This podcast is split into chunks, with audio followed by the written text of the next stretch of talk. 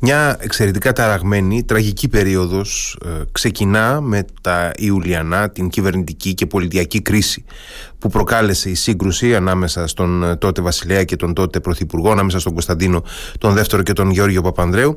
Ε, μια περίοδος η οποία κλείνει ουσιαστικά, εάν έχει κλείσει ποτέ, με την εθνική τραγωδία της Κύπρου το καλοκαίρι του 1974 για να συζητήσουμε για τα Ιουλιανά του 1965 και τον τρόπο με τον οποίο ε, δρομολόγησαν εξελίξεις πολιτικές που μας έφτασαν μέχρι το 1974 έχουμε σήμερα μαζί μας τον ε, Γιώργο Λεονταρίτη έναν πολύπειρο ε, βετεράνο της δημοσιογραφίας και ε, πολυγραφότατο ιστορικό συγγραφέα. Καλησπέρα κύριε Λεονταρίτη Καλησπέρα σας. Γεια σας. Χαίρομαι που είμαι μαζί σας. Και εμείς χαιρόμαστε που είστε μαζί μας και θα έχουμε τη δυνατότητα να, να σας ακούσουμε γιατί ε, εκτός από την ιστορική καταγραφή και επεξεργασία των γεγονότων ε, θα έχετε τη, την ικανότητα να μας μεταφέρετε αν θέλετε και ένα ε, βιωματικό χαρακτήρα αυτής της εποχής καθώς είναι μια εποχή που ε, και εσείς είχατε ξεκινήσει να ναι, δραστηριοποιήσετε στη, στη δημοσιογραφία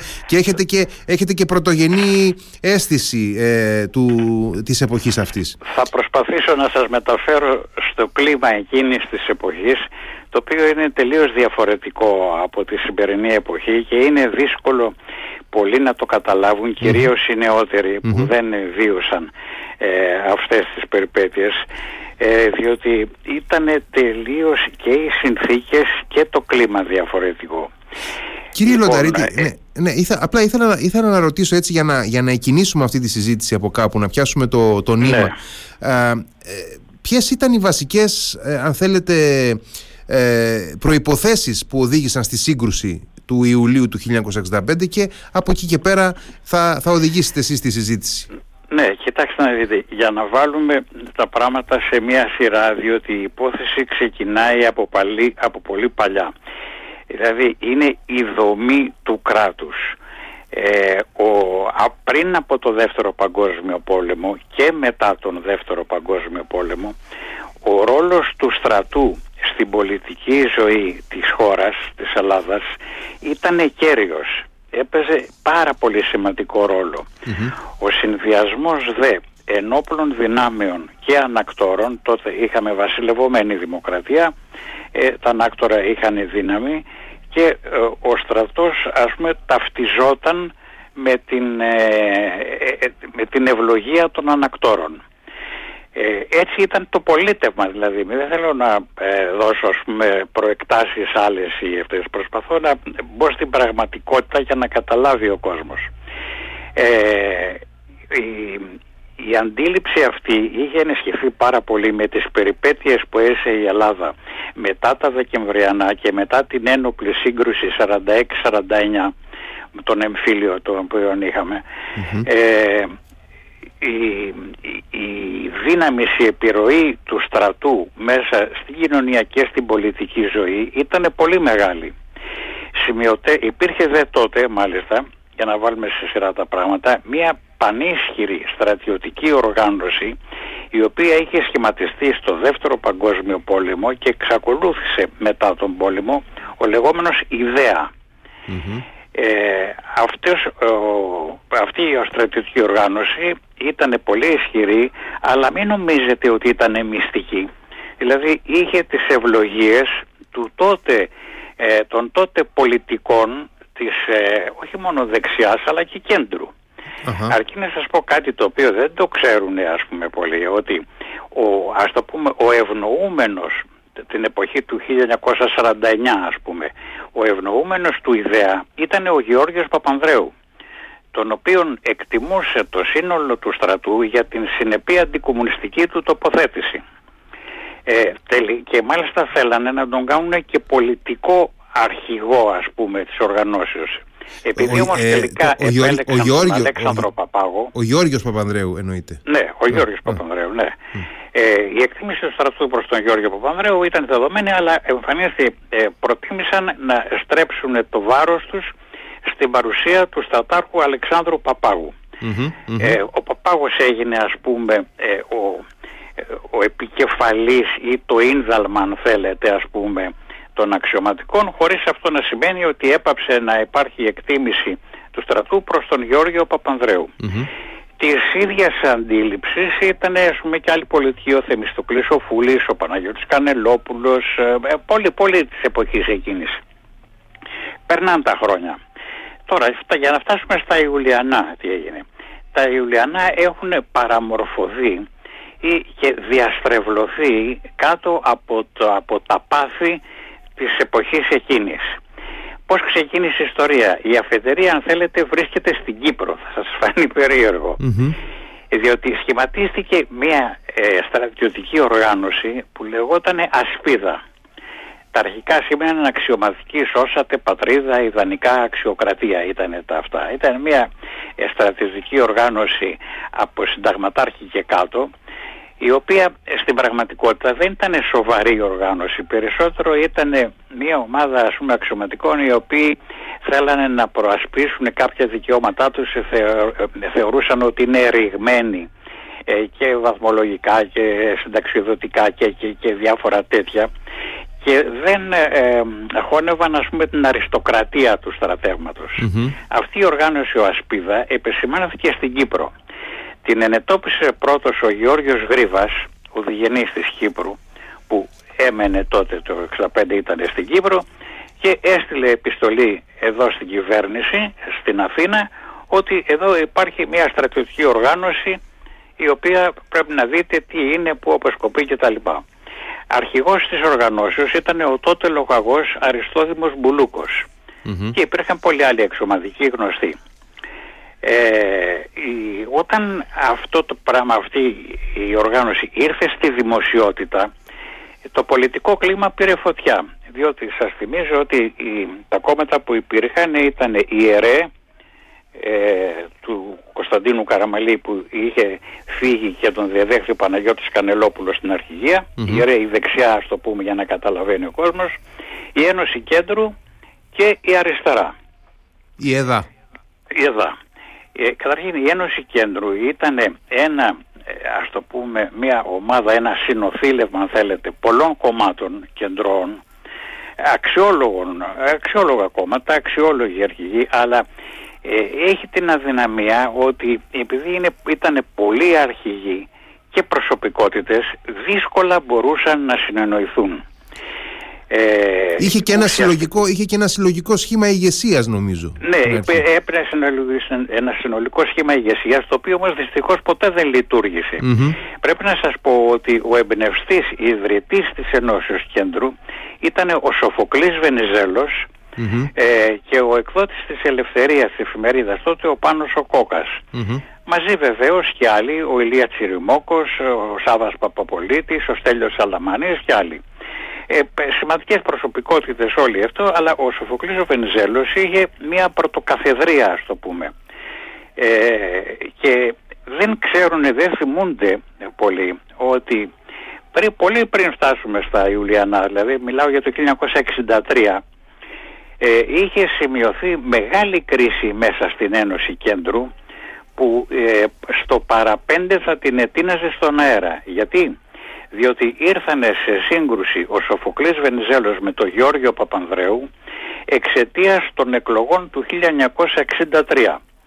Άλλη αντίληψη είχε ο Γιώργος Παπανδρέου για το πώς έπρεπε να διεξαχθούν οι εκλογές εκείνες και άλλη ο Σοφοκλής Βενιζέλος.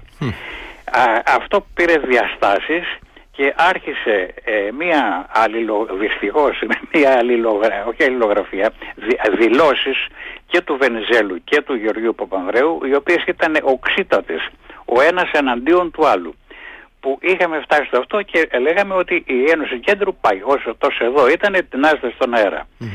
Μεσολάβησαν πάρα πολύ τότε ο Ηλίας ο Τσιριμόκος, ο Σάβας ο Παπαπολίτης, ο Στέλιος ο Αλαμανής να συμβιβάσουν τα πράγματα. Και ο Μητσοτάκης, ο Κωνσταντίνος Μητσοτάκης ο πατέρας ε, και τελικά ε, κατόρθωσαν να συμβιβάσουν τα πράγματα διότι μάλιστα ο Γιώργος Παπανδρέου είχε προχωρήσει και είχε πει διαγράφω το Σοφοκλή Βενιζέλο και απαντάει ο Βενιζέλος πώς μπορείς να διαγράψεις εμένα αφού εγώ ίδρυσα την Ένωση Κέντρου είχαν φτάσει σε τέτοια οξύτητα τα πράγματα και οι άλλοι αρχηγοί έπεσαν σαν πυροσβέστες απάνω για να ξεπεραστεί η κρίση.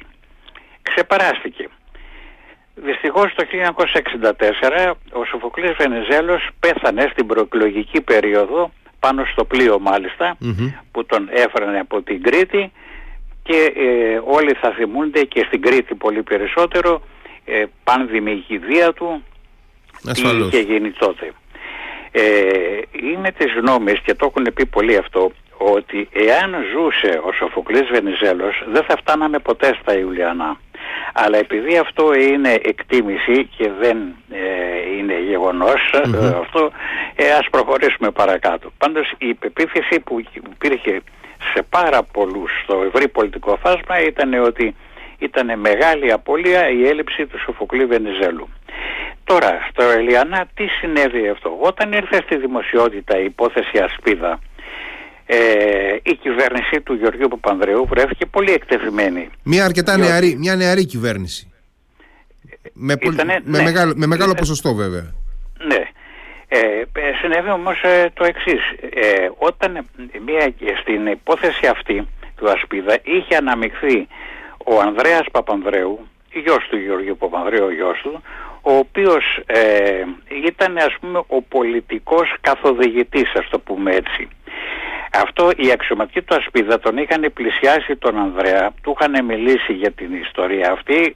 Ο Ανδρέας του άρεσε η ιδέα να ελέγχει, ας πούμε, να έχει μια στρατιωτική οργάνωση αυτό, αλλά από τη στιγμή που φτάνει αυτό στη δημοσιότητα, η θέση του Πρωθυπουργού και πατέρα, Γεωργίου Παπανδρέου, ήταν ε, ε, ε, πάρα πολύ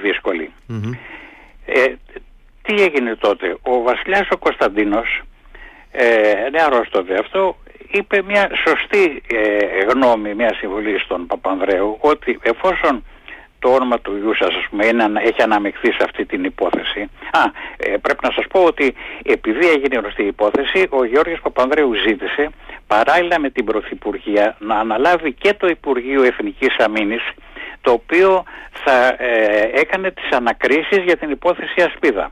Αλλά πώς ήταν δυνατόν ο πατέρας ας πούμε του κατηγορουμένου να ελέγχει αυτό τις ανακρίσεις που θα γίνονται. Εάν το πείτε σήμερα σε οποιονδήποτε για ένα παραλληλισμό τέτοιο, θα σου πει είναι ποτέ δυνατόν ο πατέρας αυτού που κατηγορείται αυτός να ελέγχει τις ανακρίσεις. Όμως ο Γιώργος Παπανδρέου επέμενε, ε, ε, τότε ο Κωνσταντίνος του είπε μια σωστή γνώμη, ότι κοιτάξτε να δείτε για να μην φανεί ότι ε, θέλω να σας μειώσω το, αυτό, ανα, αναθέστε σε όποιον ε, φίλος σας, σε όποιον υπουργό σας θέλετε, το Υπουργείο Αμήνης. Εγώ θα υπογράψω όποιο όνομα μου δώσετε. Και όταν τελειώσουν οι ανακρίσεις, ε, ε, παίρνετε και το Υπουργείο Αμήνης αν θέλετε. Έχω και μια δεύτερη λύση. Πάρτε το Υπουργείο Αμήνης και η υπόθεση ασπίδα να πάει στα πολιτικά δικαστήρια.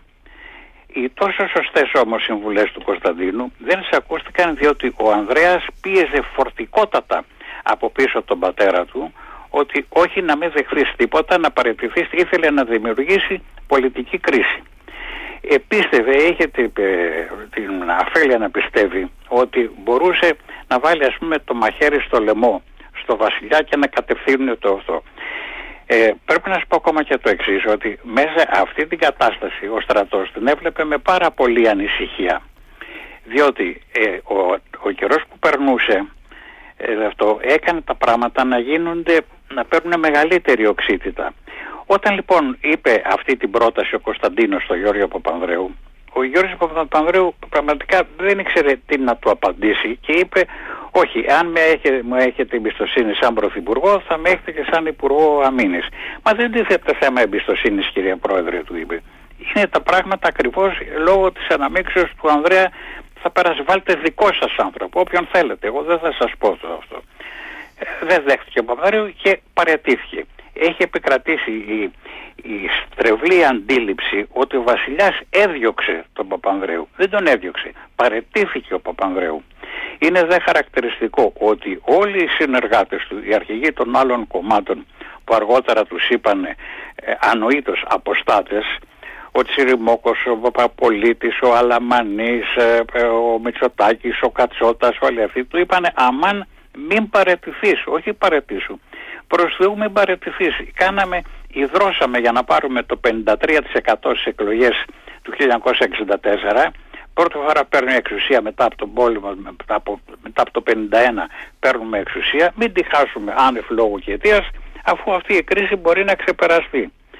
Ο Γιώργος Παπανδρέου βρέθηκε σε πάρα πολύ δύσκολη θέση. Καταλάβαινε αυτό, αλλά ο Ανδρέας η πίεσή του ήταν αφόρητη. Είχε δημιουργήσει ο Ανδρέας Παπανδρέου ένα δικό του κόμμα μέσα στην Ένωση Κέντρου και πίεζε φορτικότατα ε, τον πατέρα του να φτάσει στα άκρα. Έξω στον κόσμο επεκράτησε η αντίληψη με την ε, προπαγάνδα και με τις εφημερίδες και αυτό ότι ο κακός βασιλιάς που έδιωξε το λαοπρόβλητο πρωθυπουργό και τα λοιπά και τα ρέστα. Δεν ήταν, δεν ήταν έτσι τα πράγματα. Και άρχισε σιγά σιγά να ε, υπάρχει κίνδυνος ε, πολιτιακού ζητήματος. Ο δε Παπανδρέου Ανδρέας έφτασε στο σημείο στις συγκεντρώσεις που έκανε να διακηρύσει δημοσίως ότι κοιτάξτε να δείτε μόλις κερδίσουμε τις εκλογές εγώ θα πάω να θα ορκιστούμε στο Σύνταγμα, θα πάμε στα Ανάκτορα και επομένω ο Βασιλιάς θα πάρει τη βαλίτσα του και θα φύγει από την Ελλάδα. Όταν το άκουγε αυτό οι στρατιωτικοί, ο στρατός, οι στρατιωτικοί παράγοντες, ε, άρχισαν να ανησυχούν. Και ε, με την, ε, ε, επίσης δε, ο, εδώ η αριστερά, η εδώ ανοήτως, ε, νόμισε ότι μπορεί με περικεφαλαία τον Ανδρέα να γίνει ο πρώτος ρυθμιστικός παράγοντας στην πολιτική ζωή. Λίγοι είχαν μυαλό να δούνε ότι τα πράγματα δεν πάνε καλά, όπως ήταν ο πρόεδρος της ΕΔΑ, ο Γιάννης ο Πασαλίδης, ο οποίος έβλεπε με πολύ ανησυχία αυτή την κατάσταση και μάλιστα στις ακροάσεις που έκανε ο Κωνσταντίνος, τότε μάλιστα ε, έσπασε το ταμπού να μην καλούν στα ανάκτορα την αριστερά, ο Κωνσταντίνος ήταν ο πρώτος που κάλεσε τον πρόεδρο της ΕΔΑ, τον Γιάννη Πασαλίδη, να τον συμβουλευτεί για την κρίση και ο Πασαλίδης του είπε μια σωστή κουβέντα. Μάλιστα δεν τον έλεγε μεγαλειότατε, τον έλεγε παιδί μου. Λέει, άκουσε παιδί μου, αν θες να διαφυλάξεις το θρόνο σου. Ήταν και μεγάλης ηλικίας ο Πασαλίδης. Ήταν και μεγάλης ηλικίας. Σε, σεβάσμιος, σεβάσμιος άνθρωπος, ναι. Ήταν πολύ φωτεινό μυαλό, εξαίρετος πολιτικός και του έλεγε του Κωνσταντίνου, παιδί μου, αν θες να διατηρήσεις το θρόνο σου, ε, κάνε οικουμενική κυβέρνηση. Ήταν αυτή πολύ σωστή συμβουλή εκείνη της στιγμή έπρεπε να γίνει η οικουμενική κυβέρνηση. Ε, τελικά όταν ε, παρατήθηκε ο Παπανδρέου δεν δέχτηκε αυτό κτλ έκανε μια τελείως αντί να ακολουθήσει τη συμβουλή του Πασαλίδη να κάνει οικουμενική κυβέρνηση ο Κωνσταντίνος ανέθεσε την ε, κυβέρνηση ε, στον πρόεδρο της Βουλής που ήταν ο Γιώργος Αθανασιάδης Νόβας και ο τρόπος που έγινε η ορκομοσία της κυβέρνησης αυτής έδωσε την εικόνα συνωμοσίας γιατί έγινε τελείως ξαφνικά, ευνηδιαστικά και όλοι θεωρούσαν ότι εδώ πέρα υπάρχει αυλική συνωμοσία κτλ. και τα ρέστα. Ήταν τελείως άτεχνος ο τρόπος. Από συνολικά, πάντως, ε, ε, συνολικά πάντως ε, νομίζω ότι αποδίδονται στον, ε, στον ε, Βασιλέα Κωνσταντίνο μια σειρά από θα έλεγε κανείς, ε, ατυχείς χειρισμοί στη διάρκεια αυτής της κρίσης. Δηλαδή ότι και εκείνο. Όχι, είναι πολύ λιγότεροι. Οι ατυχείς χειρισμοί του Κωνσταντινού είναι πολύ λιγότεροι από αυτούς που το αποδίδουν.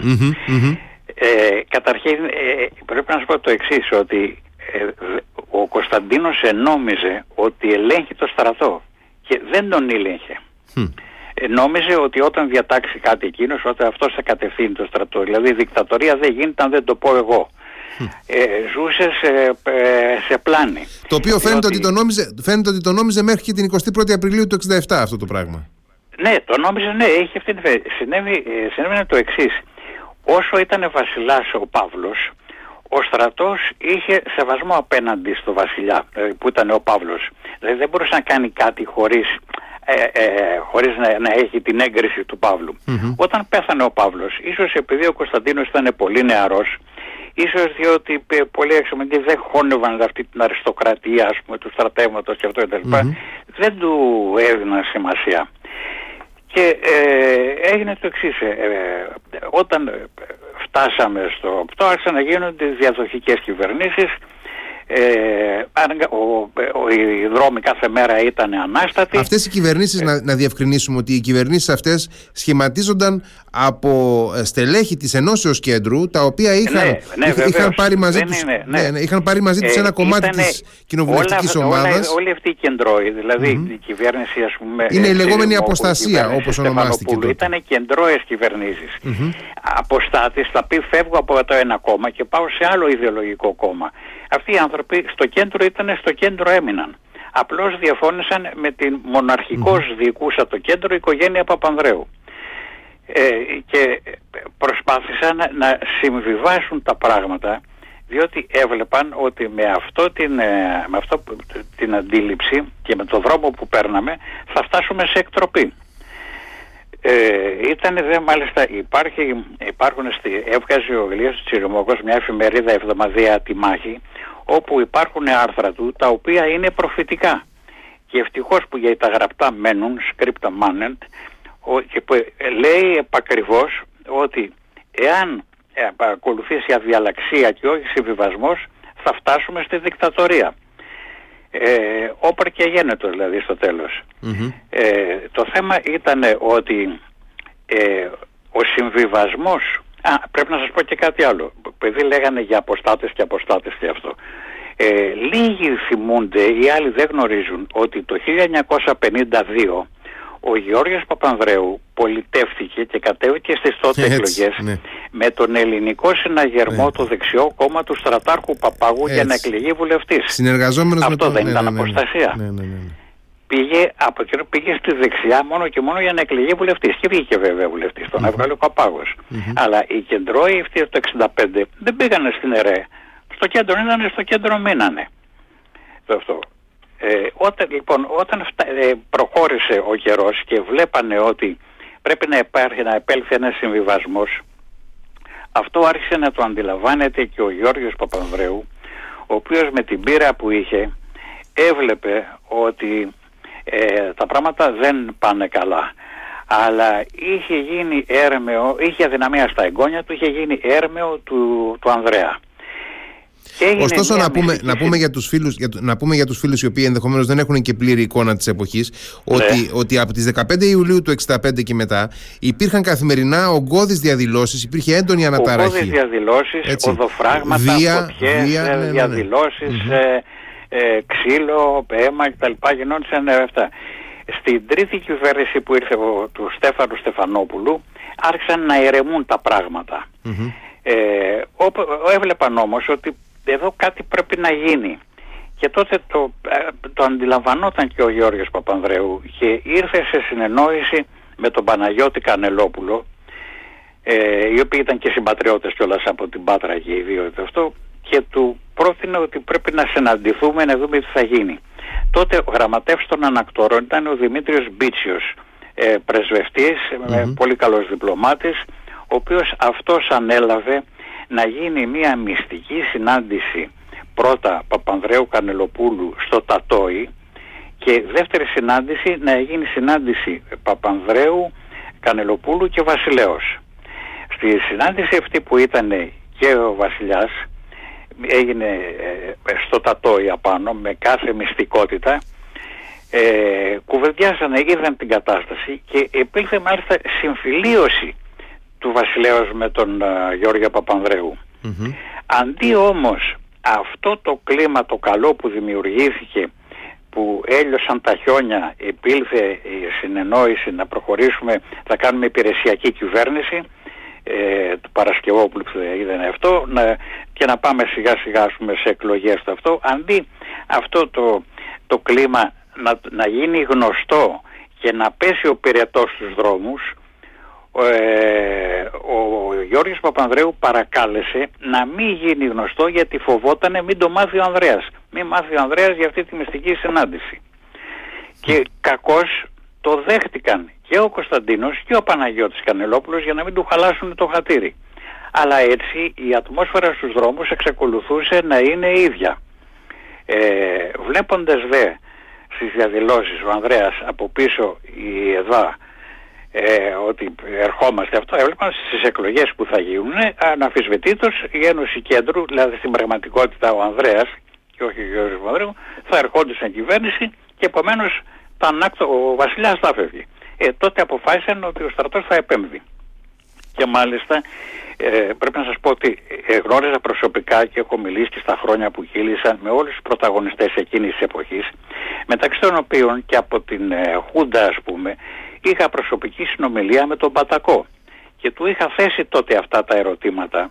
Και μου είχε πει το εξής ότι εμείς χαρήκαμε που έγινε κυβέρνηση της ΕΡΕ με τον Κανελόπουλο διότι ουδής φανταζόταν ότι ο στρατός θα ανέτρεπε ποτέ μια δεξιά κυβέρνηση.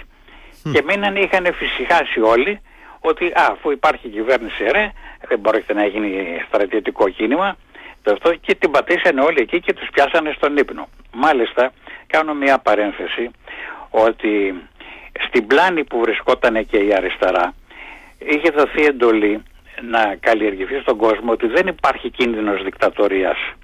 Έτσι στην Αυγή εκείνη την εποχή δόθηκαν στη δημοσιότητα, είχαν ετοιμαστεί τρία άρθρα με το γενικό τίτλο «Γιατί δεν θα γίνει δικτατορία». Η Αυγή ήταν το, η επίσημη εφημερίδα της ΕΔΑ. Έτσι, της ΕΔΑ, ναι. Ε, ε, η γραμμή είχε δοθεί όμως και απ' έξω από το ΚΚΕ στο εξωτερικό ότι μην καλλιεργείτε φόβους ότι θα γίνει δικτατορία.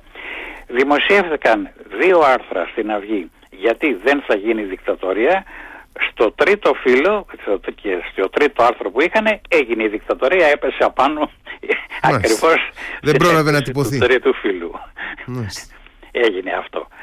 Ε, αυτή ήταν η ιστορία. Το κακό ήταν ότι ε, και μετά τη μεταπολίτευση αφού είδανε τα λάθη τους κάτσανε ας πούμε από όλες τις πλευρές και είδαν τι λάθη κάναμε, πώς μας πιάσανε στον ύπνο ε, τι συνέβη, πώς ήρθε η δικτατορία αντί να κατανοήσουν να πούνε ότι κάναμε λάθη. Και αυτοί οι οποίοι προσπάθησαν να μεσολαβήσουν και μας έλεγαν ότι κοιτάξτε να έρχεται δικτατορία. Τους το έλεγε ανοιχτά ο Τσιριμόκος ότι προσέξτε ευαδίζουμε για εκεί.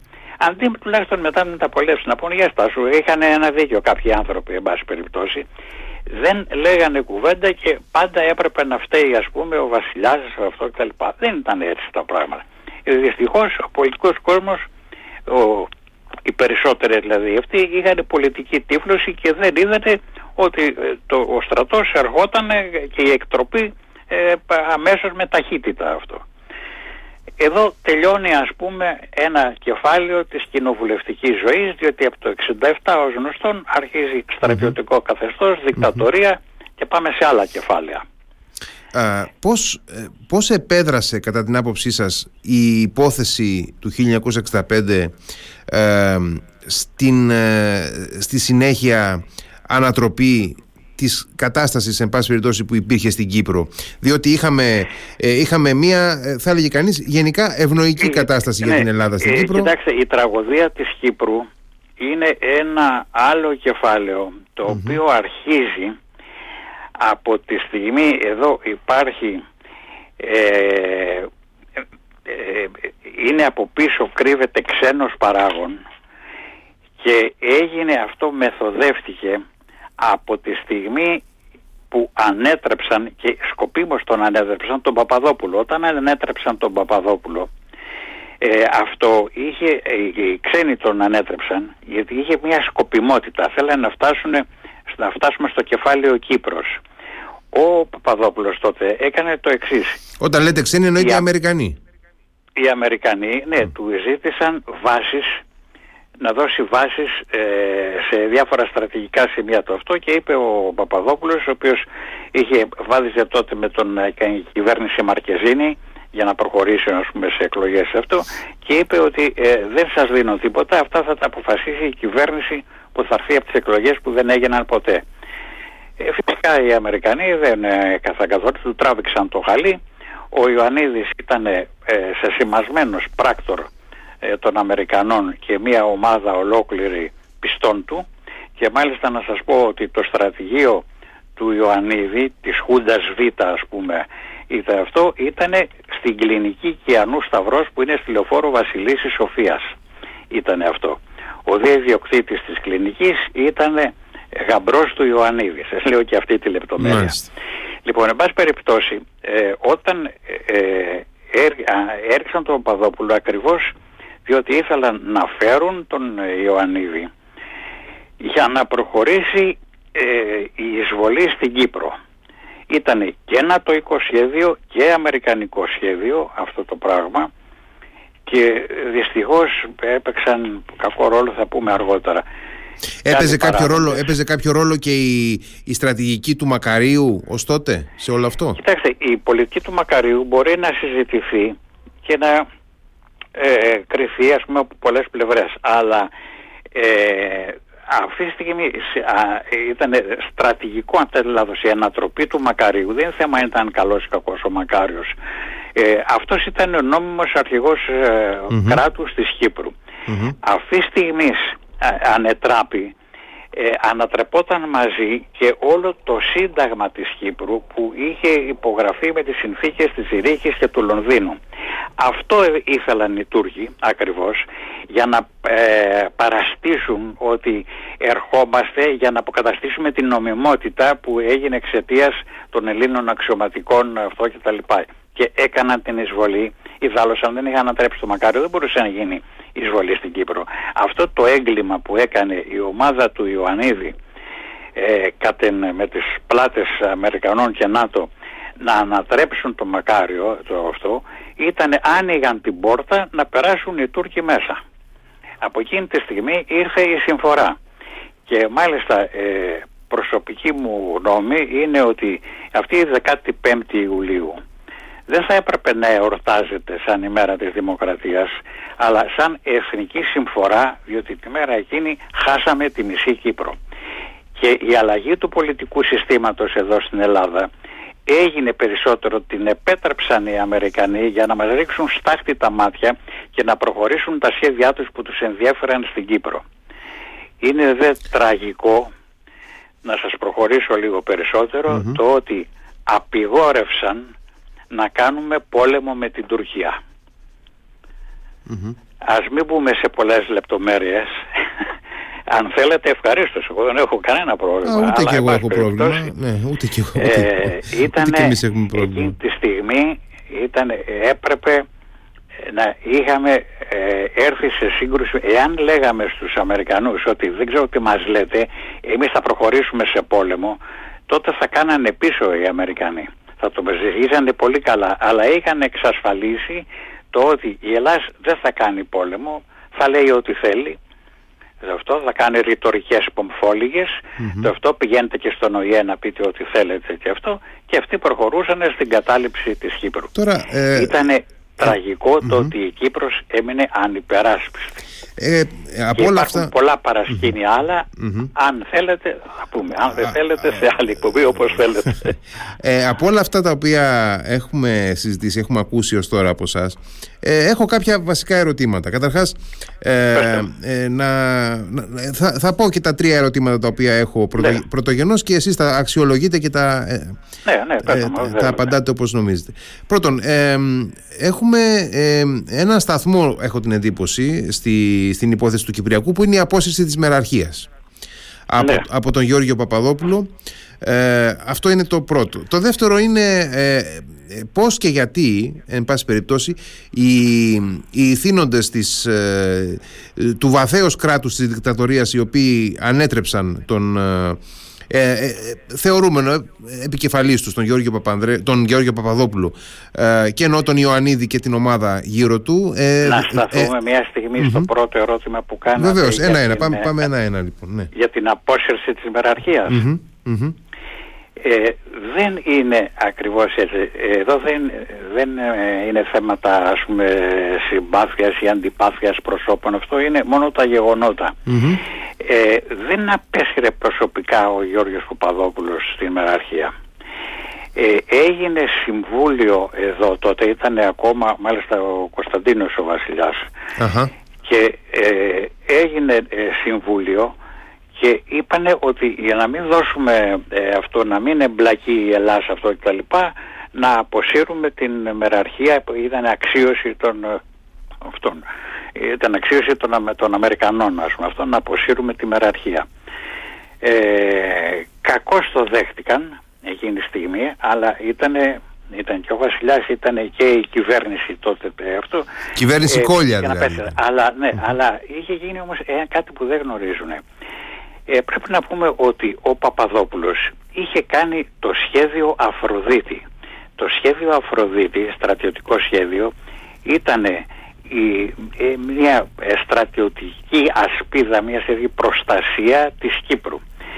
Ε, είχε κάνει ε, πώς θα αντιμετωπίζαμε εκείνη τη στιγμή εάν γινόταν πόλεμος με την Τουρκία αυτό ε, όπου θα μπορούσε να επέμβουμε στρατιωτικά με τρόπο όπου να ζυγίσουν πολύ καλά οι Τούρκοι τις κινήσεις τους.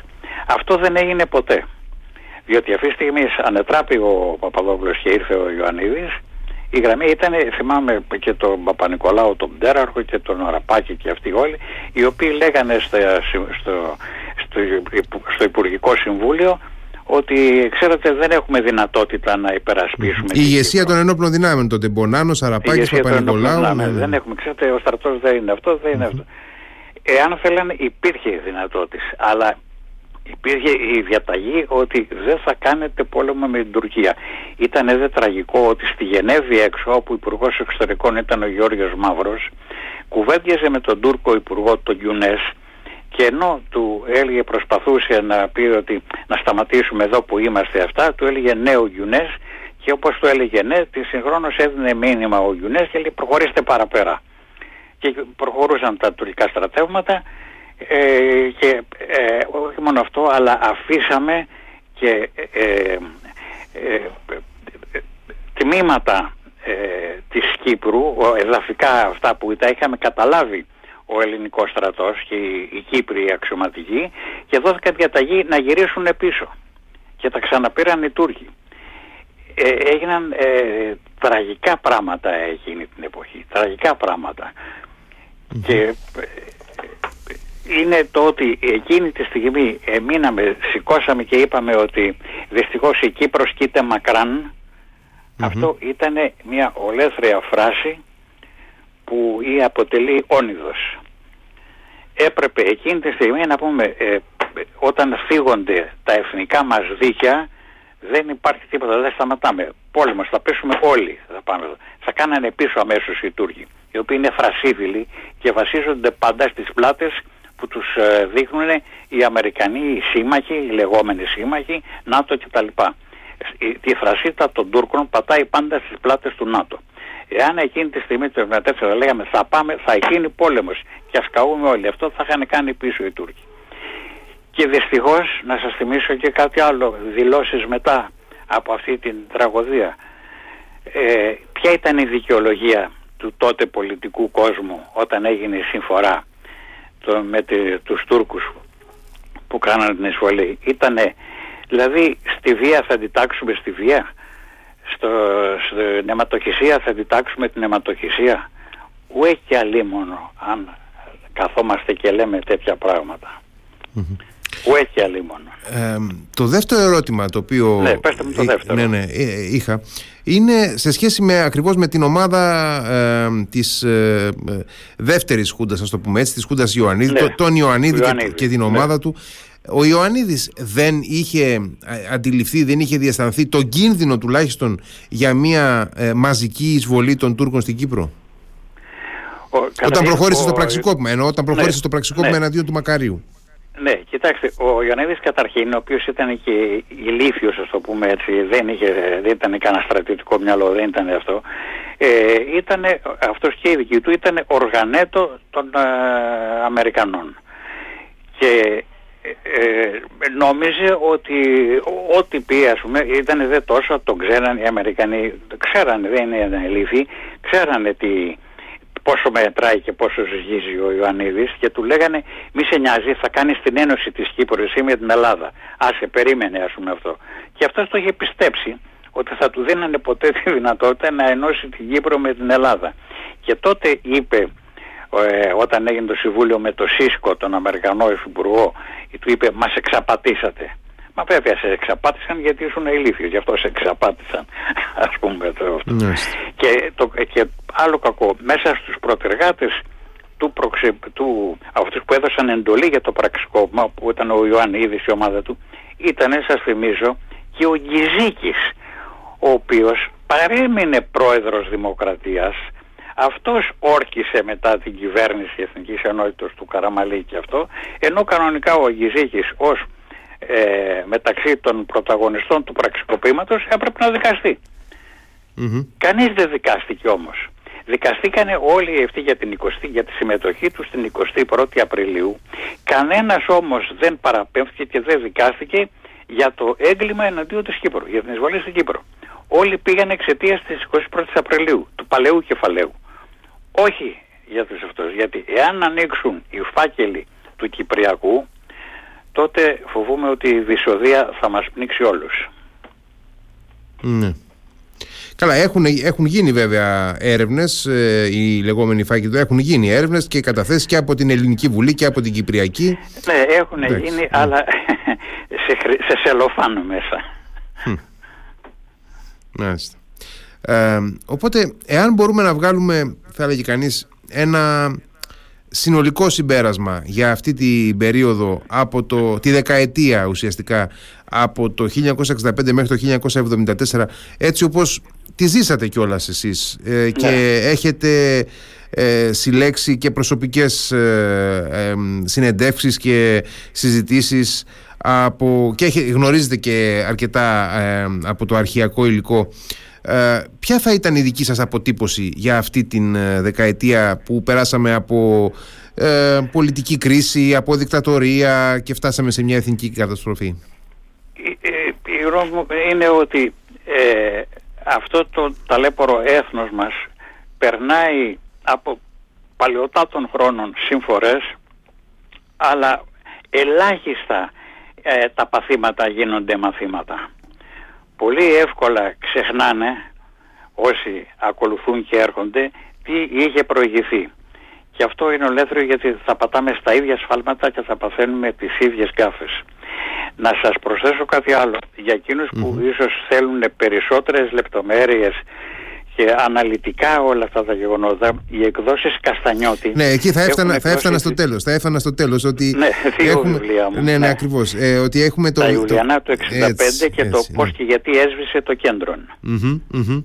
Ε, και θα προσέθετα και το βιβλίο Κυπριακή Θύελα επίσης. Ε, ναι, αυτό, ε, ναι, επίσης υπάρχει και αυτό. Και η Κυπριακή ναι, ναι, μεταξύ, μεταξύ άλλων, καθαρά, ναι, μεταξύ άλλων, πολλών, μεταξύ άλλων πολλών που έχετε γράψει.